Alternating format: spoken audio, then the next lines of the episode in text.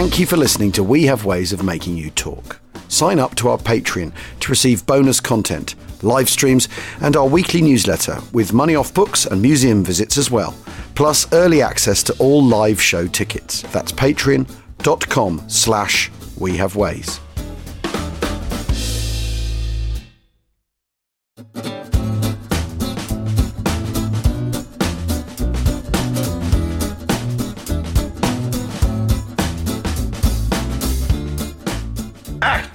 Achtung! Welcome to We Have Ways of Making You Talk with me, Al Murray, and James Holland, of course. And I'm in Glasgow, Jim. Where are you? Yeah. I'm in Brixton. I'm at my bro's place.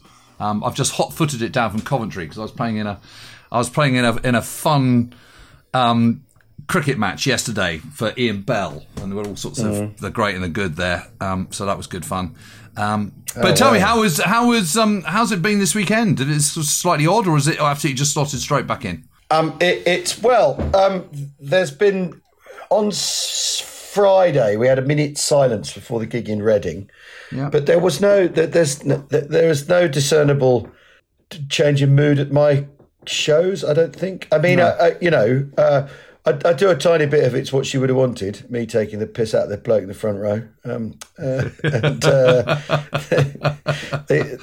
They seem to broadly agree with that idea. So I've not noticed a change of tone. And in Glasgow last night, not either. Which is supposedly where you might expect a little wrinkle, but not really. No, I mean it as a comic, there's so much else to talk about as well, and also I kind of think we're in the middle of this, so digesting it and coming up with some interesting material about it is for the week after next, or for the future, or for later in the year, rather than right now in the middle of it. I mean, that maybe some might say that where's my fearless blade of satire in that situation? Well, you got to be pretty careful with 70-year-old monarch's passing, haven't you?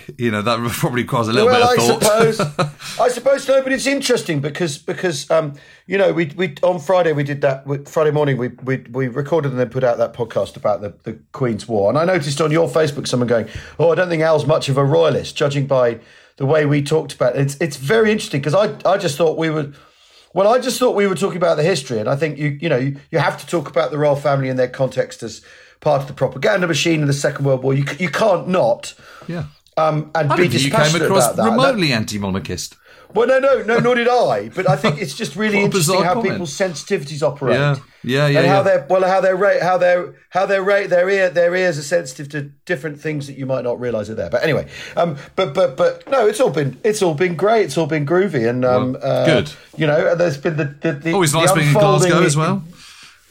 Yeah, it is. It's always nice being here, and it was raining yesterday when we arrived, but it's a beautiful morning this morning. But you were at the test match as well. So I was at the test match on Saturday, which was very moving and absolutely the right decision. And you just thought, I went with Tony. It was great. And then you kind of think, what were the Football Association thinking? I mean, really badly misjudging that one. We had a great day. And then yesterday I was playing this cricket match. It was fun. Yeah. And actually, one of the people who was there was Jack Stein, who's the restaurateur, chef, son of Rick, and a really nice guy, really good fun. And we got chatting, and he listens to the pod a bit, and he's got amazing German heritage. I mean, proper, really good German heritage. And he's got some fantastic stories about kind of sort of family, because his family left Germany at the very end of the 19th century.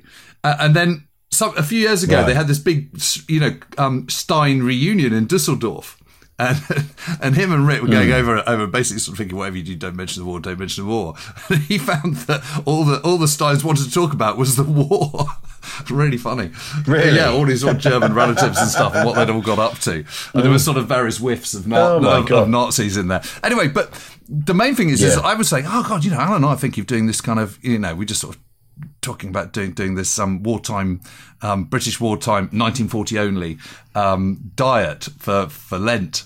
And he said, well, I'd love to come on the pod and talk about that and talk about what you could do with the ingredients and all that kind of stuff. And I suddenly thought, actually, we could turn this into a bit of a thing. Yeah, it's a 30-minute meals thing, isn't it? Yeah. But there's another thing he wants to cover, which is these flying boats that went from Australia to then Ceylon during the war, delivering basically mail.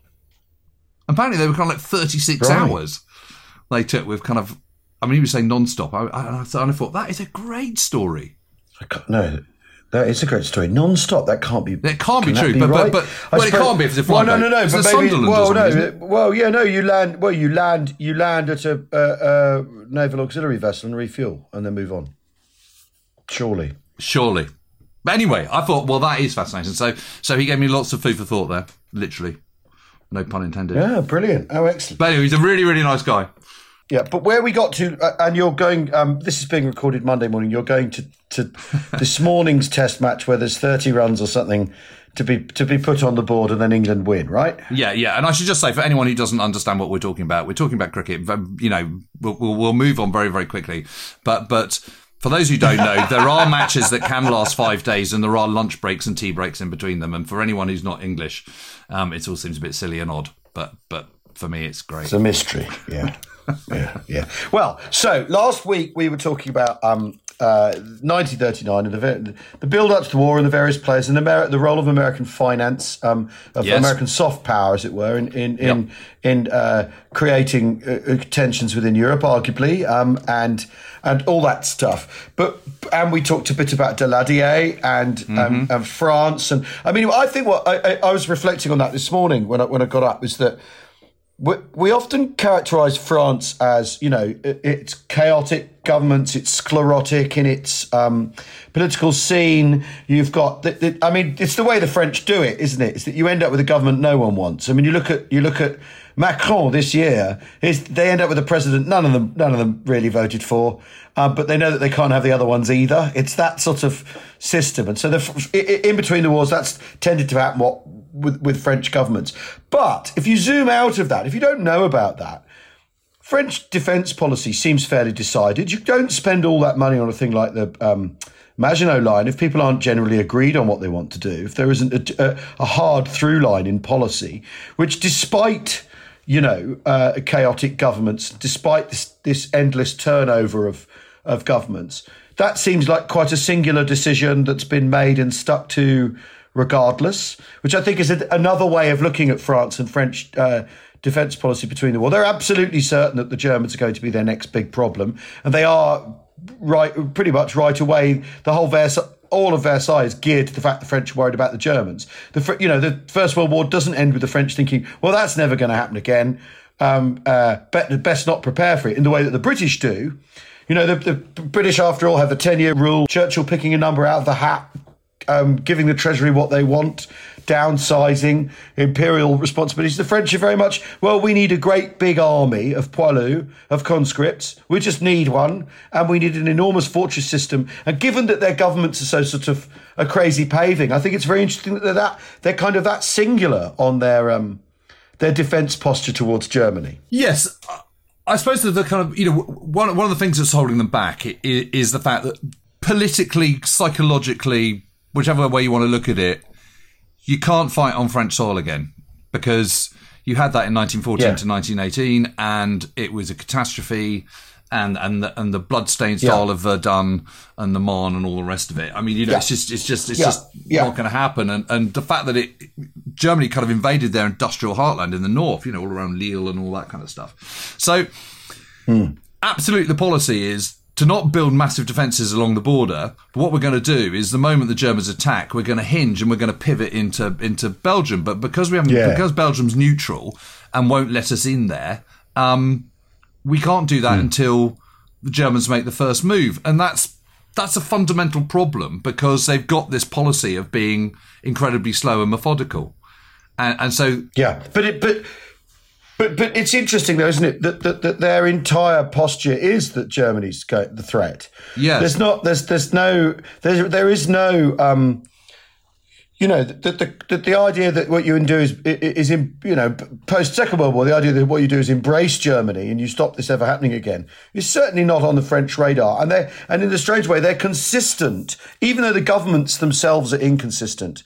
The defence posture, the spending, the whole thing is you know, is a consistent thing. And by the late 30s, he's also echoing Chamberlain's sort of fortress Britain rearmament idea that, you know, that there's this deterrent force of the United Kingdom off the coast of Europe that will surely make the Germans think again. And the French are building up their, because by 1939, the French have rearmed, haven't they? Yeah, they have. And they have this amazing. They're comprehensively ready for it, aren't they? And they've got an enormous army they can raise. I mean, this is the thing. The state of the French army in 1939 is, in many ways, entirely enviable, right? Well, they have this system that you have to do national service, and then once you've done national service, you're then in the reserve. And initially, I think it's for sort of 2 or 4 years or something. And it goes all the way back to kind of, you know, from down to 16 years after you finished your service. You're then at kind of, you know, you're at the fourth wave. So the first wave are the people who've just finished their national service. Then the second wave is kind of, you know, those who were kind of 8 years ago, and then all the way back to 16 years. And what that means is when you have complete mobilization, which of course is what they launch right at the beginning of September, within a matter of days, you've suddenly got an army of 3 million or something from a standing start of 1.2, I think was what it was on, the standing army. I mean, that's the big old army. That's the kind of thing Well, that's the kind of thing the Nazi state would be green with envy at their ability to do that. And after all, a military service in France since the revolution is directly tied to citizenship. This is why they're able to conscript. Yeah. This is why politically it's not impossible. Whereas, of course, in Britain, it's a mass. It's always been a hot potato. A standing army is a problem in itself. You know, by the interwar years, you've reached the period where, you know, the British state has so many commitments all over the world. It can have a standing army because it's all over the world, rather than just sat in England, you know, burning money off, you know. So the Germans would give their eye teeth for a system like that, wouldn't they? I mean, the French army in many ways is the envy of the world, which is what makes happen the following year so ironic, isn't it? Well, yes, and they, you know, even in the beginning of September 1939, you know, they've got double the number of artillery pieces that the Germans have, if not more. They've certainly got, you know, considerably more tanks and bigger tanks and more coming through. I mean, you know, don't forget, by current terminology, France is a superpower and is highly industrialised. Yeah. So that's not a problem.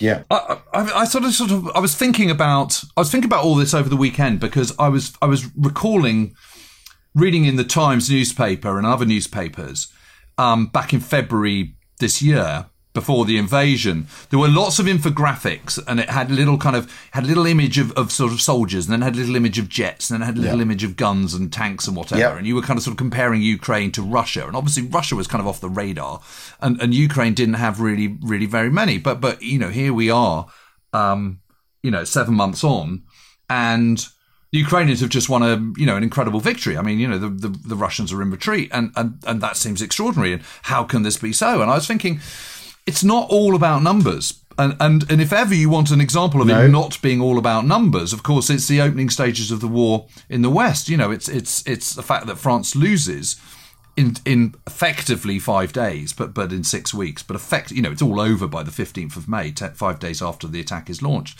How can that be? And of course, there's other things that come into play, and I suddenly came up with the three M's, which is method, motivation, and morale. And actually, and all of them are inextricably linked, but they are different. So first of all, you go to method. So what's your method? Well, the French method in 1939/1940 is have a series of assumptions, which first of all is that the Germans won't be able to move more than to the French border in anything less than 10 days at the absolute quickest, but more likely 2 weeks, which then gives them time to organise themselves to work out where the attack is coming, get their mobile reserves and move them. But this is all based on, so the whole idea is that the Germans are going to operate slowly, so we can operate slowly. But they haven't got the method to be able to move their, they've got railway lines, they've got trucks, they've got all that kind of stuff, but they haven't got the communications to be able to pull that off. And they haven't got the method to be able to respond to a situation which is different to their assumption. And that's the big problem. It's the fact that, there aren't any radios at the Chateau de Vincennes, which is the headquarters of the commander-in-chief, Maurice Gamelin. It's the fact that all the generals are really old. I mean, Gamelin, I think, is 67, something like that. Weygand, when he takes over on the 23rd of May is 73. General Georges is in his 60s.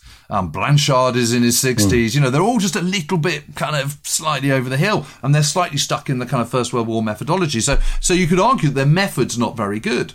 Then you've got motivation. Well, the motivation isn't really there because there's no urgency to go into, the Saarland kind of demonstration, which is literally... Yeah, which is... The motivation reflects itself in method, that you create the method that fits your motivation. This is what I'm saying, they're all linked.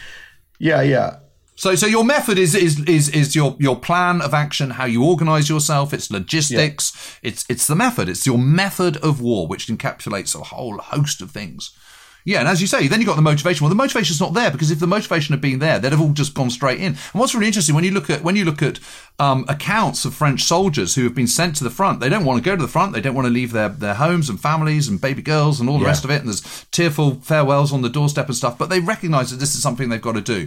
They go over to the kind of, the eastern border, around the Saarland, for example, into Alsace and Lorraine, and they're all along the border there, and they're just sitting there, and they're just going, what's going on? Why aren't we going in? Why aren't we going into Germany? So they're actually quite up for it to start off with, but the motivation from the top is not there, and the consequence of that is that morale then starts to dip very, very quickly, because suddenly it's winter, and it all goes goes pear-shaped. So by the time the Germans do attack the following May, everyone's fed up, nothing's happened, it's the phony war, more people have died, the numbers of kind of equivalent to trench foot and frostbite and all the rest of it is absolutely through the scale. It's just horrendous. So therefore your morale plummets. And then if you look at Russia in February 9, their method's wrong. That no Schwerpunkt. They've spread themselves too thin. Their intelligence picture on Ukraine is incorrect.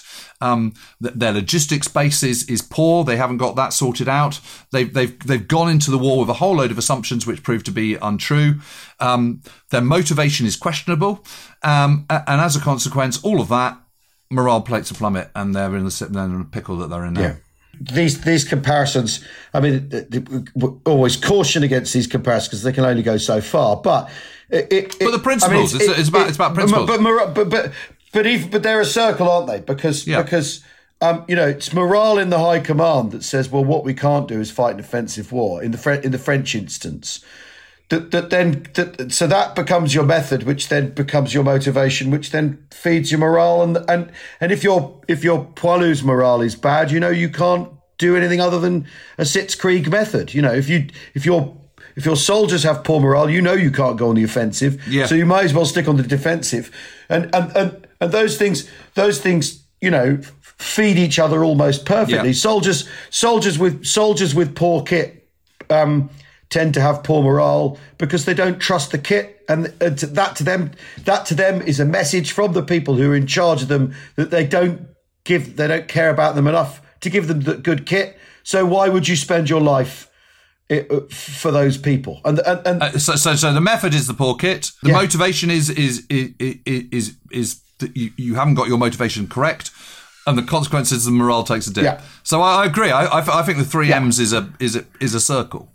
It's fairly useful. Yeah.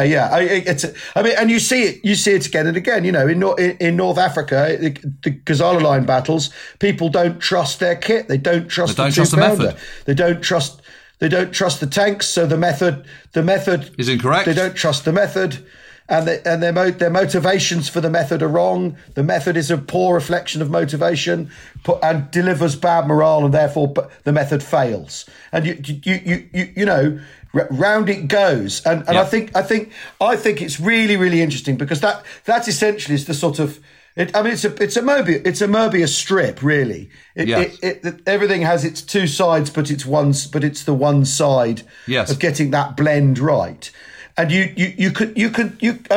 BEF in 1939. I mean, the French army, because the French army is the point at which everything folds in 1939. In 1940, rather, you can say there's 5 days where France falls and where they fail, and you can place that on the French army. And what was very interesting was that We Have Ways Fest, when I asked about setbacks and setbacks in the British army. Is it the setbacks that are created by the poor morale, or the poor morale that creates the setbacks? Yes. And Jonathan very much thinks that it's poor morale that's the chicken that's laying the egg. He says that in 1939, 1940, the BEF doesn't have its relationship with its soldiers sorted out, so its morale is poor. It doesn't have a clear motivation. It doesn't have a clear aim, and that's why in the end it can't perform as well as it ought to in 1939-40, and certainly by the spring of 1942,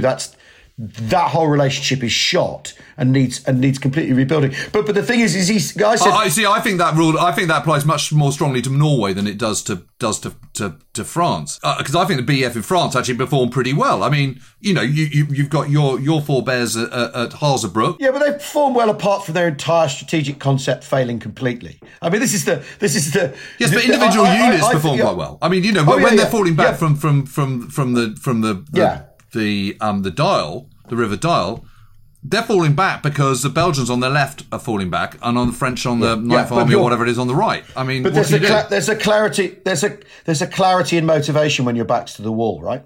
Yes, but what I'm saying is I would agree that at times morale is questionable, but I think actually the BEF perform pretty well, because when they have to, they absolutely trump. So I'm thinking about the Grenadier Guards at the Escaut, for example, at Cassell, the defence of the perimeter. I mean, it's all absolutely stupendously good. The counterattack at Arras, it's a bit of a shit show, but even so, they do quite well considering. I regard these as crumbs of comfort, Jim. It is a disastrous campaign, but Norway is truly disastrous. I mean, not from a naval point of view, but the bit around Lillehammer in the centre. These unprepared TA battalions sent in.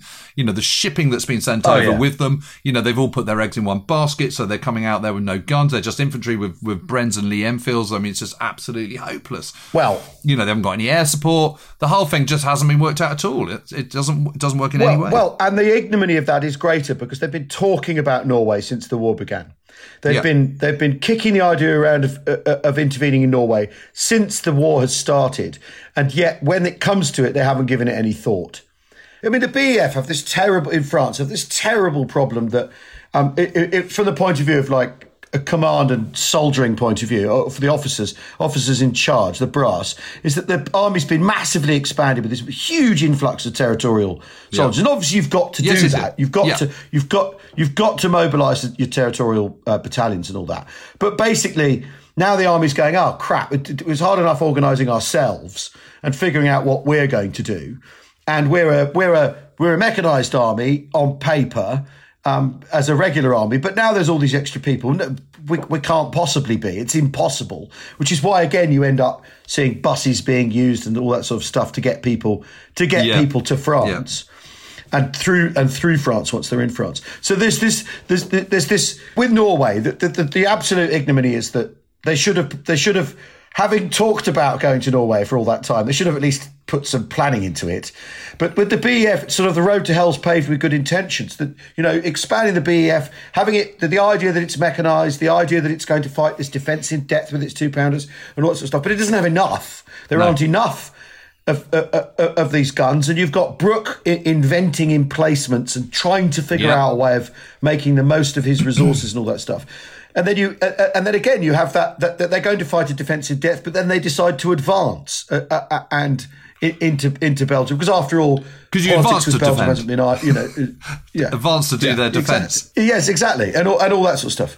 Exactly, but I just sort of think, again, your three M's there. Well, I think they work quite well. Your three M's there. I think they do work well. Well, we'll be back in a moment. No, let's take a break. Hold that thought, Jim. We'll be back in a second.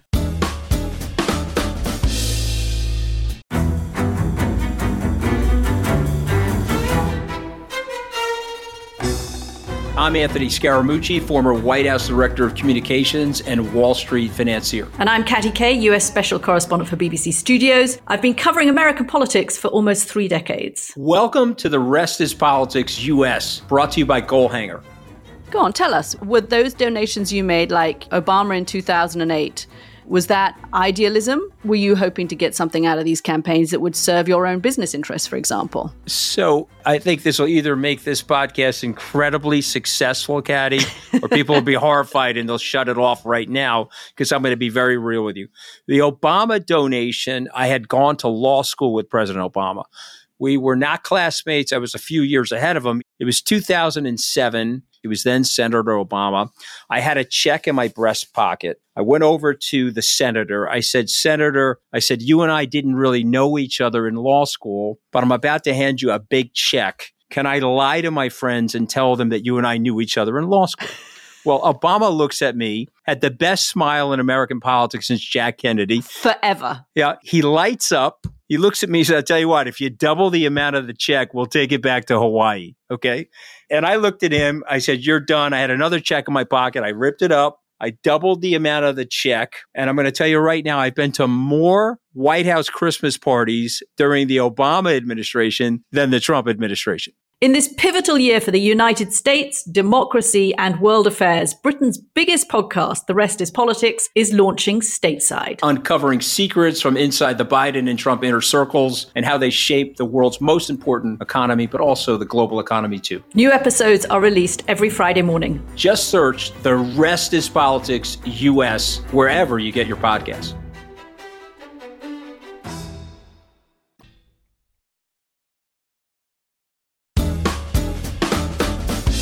Welcome back to We Have Ways of Making You Talk with me, Al Murray, and James Holland. James Holland was holding a thought. Well, I'm holding 2 thoughts, actually. First of all, I'm holding the thought of Poland in 1939, which is what we were supposed to be talking about in the first place. And the fact that... But it's up to us what we talk about, right? That's how it goes. So I was thinking about the Germans. So the method is good enough in 1939. You know, there's obviously cases where numbers do count and they overwhelm, and that's what happens to Poland, you know. Yeah. Not just from Germany, you know, which is attacking on 3 points, you know, 3 very obvious Schwerpunkts, concentrations of force. You know, it's not that the Poles do have some better kit. They have a tank which is better than the Panzer Is and Panzer IIs, but not enough of them. They've only got about 600 or something. You know, they're just not enough. And the Air Force is, you know, behind the times compared to the Luftwaffe. And they haven't really got any answers. And then, of course, on the 17th of September... the Soviet Union, the Red Army invades as well. So from the other side, so from the Polish point of view, they've got the motivation, and they've got the morale to start off with. They don't have the method because they don't have enough of what they need to be able to do what they need to do. The Germans are absolutely not the finished article by any stretch of the imagination, and actually they almost run out of ammunition, which I think is really, really interesting, which prompts this huge ammunition crisis over the winter of 1939, which is when Hitler, after the then says, I want to invade France immediately. Everyone's going, you can't, we haven't got enough shells. You know, and again, you know, with a comparison, that's sort of slightly what's happened to Russia. Well, and again, that's muscle memory for the First World War, because there's the ammunition crisis in 1914 in Germany. Yes, of course, as well, yes. They run out of ammunition. So basically, your civil service, and after all, the thing to remember is that states have all this muscle memory from all the European states have muscle memory from the First World War. That the politicians, you know, that something will come across Hitler's desk going, we haven't made enough bullets, boss. Yeah. And it'll come from some civil servant rather than from a Nazi apparatchik. So they then have to... He gets very nervous about that. Hitler starts to take that very, very seriously, the ammunition shortage. And because after all, you know, Hitler's method is quick. Let's talk about Hitler's 3 M's. You know, Hitler's method is cheap and quick victories that can be achieved fast so that the political cost is propping himself up. And his morale, after all, is sky high for quite a while. That then leads to his method of taking bigger and bigger gambles. Exactly that. Exactly to that. Motivate his ongoing, it's an incredibly useful way of looking at things, Jim. Well, and again, if you look at motivation, motivation is to win back lands which from a the way the Germans are presenting it is entitled to be theirs. It was theirs since 1795, and they want it back. And there's lots of German-speaking people, and you can't have East Prussia separated. That's just ridiculous. Of course, we've got to have that back. Yeah. So the Danzig corridor, blah blah blah. So there's plenty of motivation, and as you say, morale is sky high because they've been fed this stuff, and everything they've done so far has been brilliant. Well, from Sudetenland to Czechoslovakia to the whole shebang. Yeah, and nothing succeeds like success. Is the right. It is very much what happens to the German method, isn't it? Is that they get completely high on their own supply. And when we talked about, Barbarossa, that idea that they war, and it's Paulus who does it. They war game it, and he says this is impossible. He's told to go away, and come back with a war game that works. Yeah, by that point, their notion of success, their ability to deliver success, has unmoored itself from reality completely, hasn't it? You could take on smaller opponents like Poland and I suppose France is the thing that beguiles the Germans completely, isn't it? Absolutely. And again, there it's the kind of apogee of method, motivation, and morale. But because the method is absolutely superb compared to the opposition that they're facing, and it's an absolute classic example where numbers really count, but they don't. Then getting your method and your motivation, your morale correct is a force multiplier, and that absolutely, to use some kind of modern military jargon, and that absolutely proves the case in this case because they only have half the artillery pieces that the French have, and that's just the French. When you add the Belgians and the Dutch and the British as well, they're way behind, and they're way behind on tanks. And actually, they've only got parity in aircraft. But again, their method is so right. The logistical chain, operational art, absolute clarity of what they've got to do, how they're going to use the forces they have, i.e. using these all arms armoured units to be your strike force, would be the tip of the spear and this incredibly long wooden shaft following behind, of lesser trained troops, of less well equipped troops, but providing the backup and your ability to maintain that effort at the front, which is so essential. And motivation, smash France very quickly. Morale, sky high, because they're all absolutely believing it and everyone knows what they've got to do. Well, that was... But you see, what was interesting with talking to Jonathan was he said that third point he thinks is the crucial element in 1940 for the Germans, because he says... You read German morale reports, they're not all going, this brilliant new method of warfare we have devised that we've all been informed of. Yes, apparently it's called Blitzkrieg. Apparently it's called Blitzkrieg. It's panning out very well for us right now. Thank goodness someone has scratched their head and come up with this. They're all just going, should we keep going? Yeah, why not? French seem to be in real trouble here. Let's just keep pushing on. How cool is this? Going. Oh, They've withdrawn from here. I don't believe it. Let's make the most of that. And that's motivation. That's motivation and morale manifesting themselves as method. And that whatever method you've got, you need all three to work for all three to work. Yes. Yes. Well, and then let's fast forward just a couple of months, and suddenly it's the summer of 1940. Yeah. And look at the Luftwaffe. The Luftwaffe have greater numbers. So to go back to that infographic idea of your little picture in the Times showing who's got what. Yeah. So the infographic, Germans hold all the aces. They've got more planes. They've got more bombers. They've got on paper the best single engine fighter in the world at the time. Can do all those things that you need to do. Climb faster than anything else. Dive faster than anything else. All that kind of stuff. Got cannons and machine guns. Tick tick tick. What's their method though? Their method is really poor. They've underestimated British defence. They don't have no concept of the air defence system. Tactics are bad. Operational level is suspect because aircraft production is getting lower again, so they're not getting enough replacements for the losses. They're having to hustle themselves up to the front and put all these fighter planes in the Pas de Calais in a very, very dense area, which makes them very target-rich for the RAF bombers coming over, because they're all condensed in one place, unlike the RAF where their fighter fields are all kind of spread all over the place. So the method is poor. Yeah. The motivation... don't really know what they're doing. It's kind of, what's this for? Is this to kind of get force politically force Britain out of the war, or are we militarily forcing Britain out of the war? Are we going to do an invasion? Yeah. Well, you know, we don't really like that because we haven't actually got any invasion barges, and we'll have to get them from the Rhine, and that's not cool. And, you know, so the motivation is kind of really suspect. And then morale very rapidly starts to take a dip. And again, one can tell that from looking at those transcripts of Luftwaffe officers at Trent Park who are putting the rooms together. And you can see that the morale, you know, from in July and when they're captured in July, it's like, you know, we're going to whip their asses and we're going to cross and it's going to be great and we're going to be in London. But, you know, last one to kind of Liverpool's a rotten egg. And then you see it just dip as their numbers dip. And as they realise, as the months pass, you know, as August makes way to September and September makes way to October, and there's still plenty of Spitfires, still plenty of Hurricanes, that this is just not working. The weather's starting to turn and the whole thing's gone absolutely pear-shaped. It's like, now what? You know, and they're all knackered. You know, they're flying, you know, some of them are flying. I remember Ulrich Steinhilber flying 7 sorties a day. I mean, that's just absurd. Absolutely absurd. That's way too much. It's 5 more times than anyone should be flying, probably 6 times more than anyone should be flying in a single day. And so consequently, morale takes a massive dip. You know, on the converse is the method is the thing that actually is one of the key moments of the entire war, because we've got, you know, Britain's got the air defence system.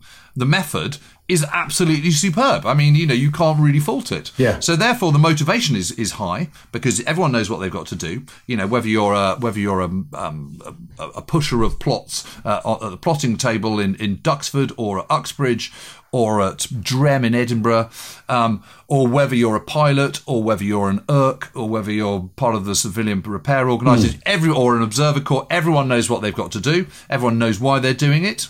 Everyone knows that, you know, the future of Britain, the free world is at stake. So the motivation is absolutely tip top. The whole thing starts to work. So morale is really high. We win. Mm. Yeah, yeah. I mean, you could. The thing is again, we don't know what's going on in Ukraine, in the Kharkiv Oblast. But you could say that clearly the Russian method has failed them, because after all, it's the interaction of your 3Ms and his 3Ms, the other side of the hill's 3Ms, that's the important, the really critical bit. You can't just look to your own. You've got to look to what the other side are doing, and that, after all, that's part of your method, is gleaning what the other side's 3Ms are too. You know that you need to, because I think what's very interesting, because otherwise your method's the wrong method, isn't it? Yeah, exactly. Well, he's been talking about the smartphone, and he's saying he thinks the interaction of the smartphone in modern warfare means that, and this is what I'm taking from what he's saying, is that basically if you want to convey victory, you do it through smartphone, through Telegram, through TikTok, and that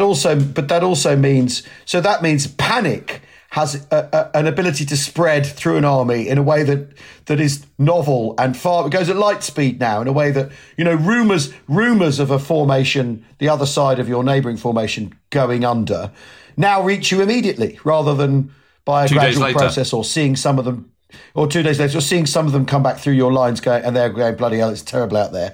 What happens now is you get your phone goes and it's your brother-in-law, you know, in some motorised battalion up the road going, this has all gone to shit, you know. And obviously the Ukrainians seem to have fought, I mean, of course, we only know from one side, seem to afford a better information war. Their method is better. I mean, it's interesting. I had lunch with the colonel at the weekend. And, oh, did he? How was he? He was very well, and we got talking about, in the late 70s, he was a watchkeeper in British Army on the Rhine, right?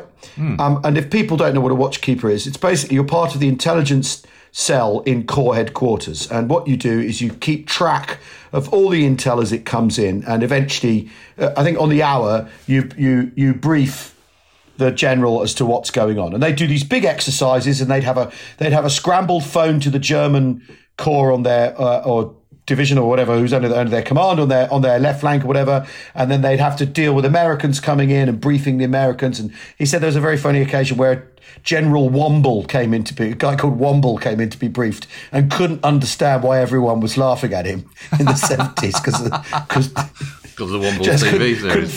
Couldn't figure out what the big joke was, and also that all the Americans were like these sort of They were all super fit, super lithe. He said that there was one guy comes in. He's like a complete blade. The man is a 100% blade. The bloke's a deadly weapon. He's got such a sharp mind. And then all the British officers, sort of pot-bellied chaps in their jerseys, going, "I say, old boy, and what should we do on this exercise, then, old chap?" And the Americans going, "I want the sitrep information stat," and all this sort of thing. The culture clash was but. Their job was what one of the things Dad used to do is he was involved in, and he's on the Imperial War Museum Spoken Archive talking about his years in service if people are interested.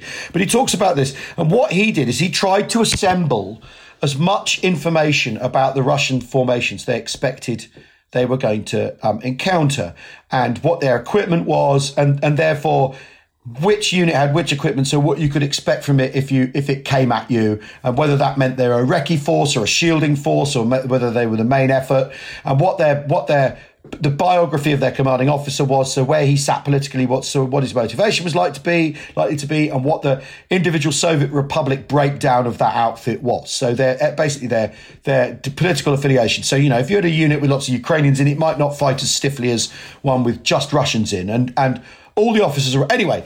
But what's fascinating about that? I said, but this is it. You know, this is before the internet. This is the closed information age. So they're getting stuff from Russian military publications, from what they know from Bricksmiths, who are the people going around East Germany in Land Rovers, who were allowed British Army, who were allowed to drive around East Germany, part of the you know, the post-war settlement in Germany. But basically, listening to everything and going and sitting and taking long range photos of units in East Germany, all that sort of stuff, right? And that all that intel's assembled. You compare that with now, where we live in an open information age, where you look, if anyone's following Bellingcat, what they're able to do, how they were able to track down the exact rocket launcher that shot MH17 down, that you're able in this modern information age to do that. What's striking is it looks like the Ukrainian method for using information is very well organised, and I expect they're getting a ton of help. Yeah. And the Russian way of organising their information seems so piss poor. And given that the Russians are fighting an open society and aren't one themselves, you'd think they'd have the upper hand in an information war, because they're the more closed society who can guard their secrets more carefully. Yeah. And the Ukrainians are in theory, although it's a war, so it's probably not as open as it was. But you know what I mean? And I think it's really, really interesting that clearly in the Cold War, the struggle was finding out anything about the Russians. And they could, of course, one of the points about, you know, American U-2 spy missions during the Cold War is you couldn't go to the middle of Russia. You couldn't just get in a car. You couldn't go to Russia and drive in a car the way that you could in America. You could drive to a missile site and as close as you could get. Just hire a car and go. You couldn't do that in Russia. And that these open and closed societies. And what's interesting is that, you know, if you take that again back to the Second World War, with Russia and with the Soviet Union and Germany, you've two essentially closed societies fighting each other. And then the Western allies, Britain and America, essentially open societies, and some might argue that's a force multiplier in itself. If you're an information-free, a society where information is transmitted and passed around more openly, you have more of a chance. Whereas if you're closed and your information's all siloed or all kept in the hands of different rival factions, which is what happens in Germany after all. You're creating friction in your own information system. Yeah.